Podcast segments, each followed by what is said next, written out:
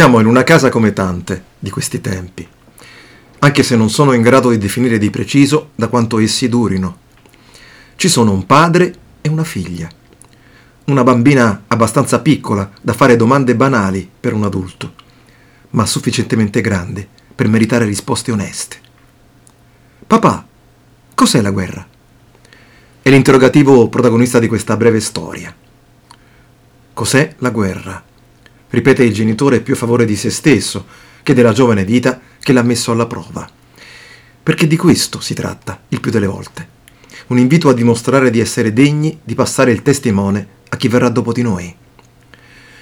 La guerra è quella in cui un uomo, riconosciuto colpevole di aver assassinato una giornalista coraggiosa e per bene, viene graziato soltanto per aver accettato di uccidere altra gente innocente, ma stavolta con indosso una divisa militare.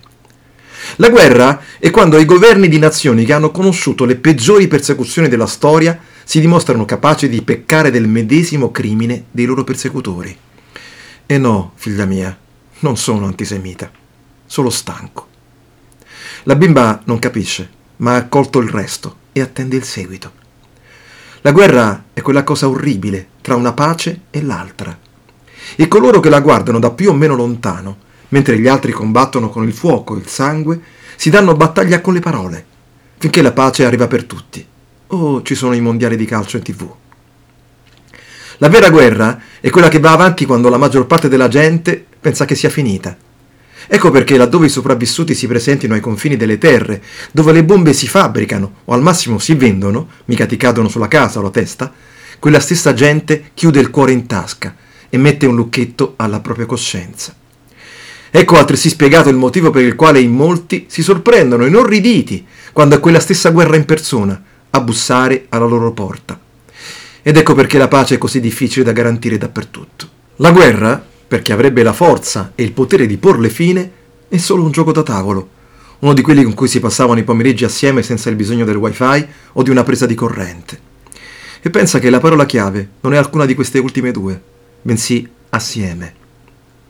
La guerra, per alcuni, è un lavoro come un altro, con cui pagare l'affitto o il mutuo, comprare da mangiare, vestiti o giocattoli per i figli, mettere da parte i risparmi per le vacanze o per il futuro, e poi dormirci su, anche se vorrei sapere come.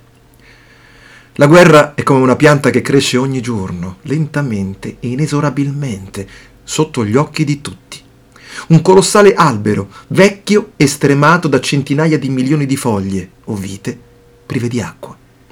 È così grande che ha ormai oscurato il sole di giorno come di notte le stelle. E quando poi un ramo inevitabilmente si stacca e cade, il boato si diffonde ovunque. E in tanti, troppi, puntano il dito verso il rumore, più che tutto il resto, e urlano a squarciagola. Eccola! È scoppiata la guerra! Finché non ritorna l'assordante silenzio tra le orecchie e gli occhi. Figlia mia, questa è la guerra.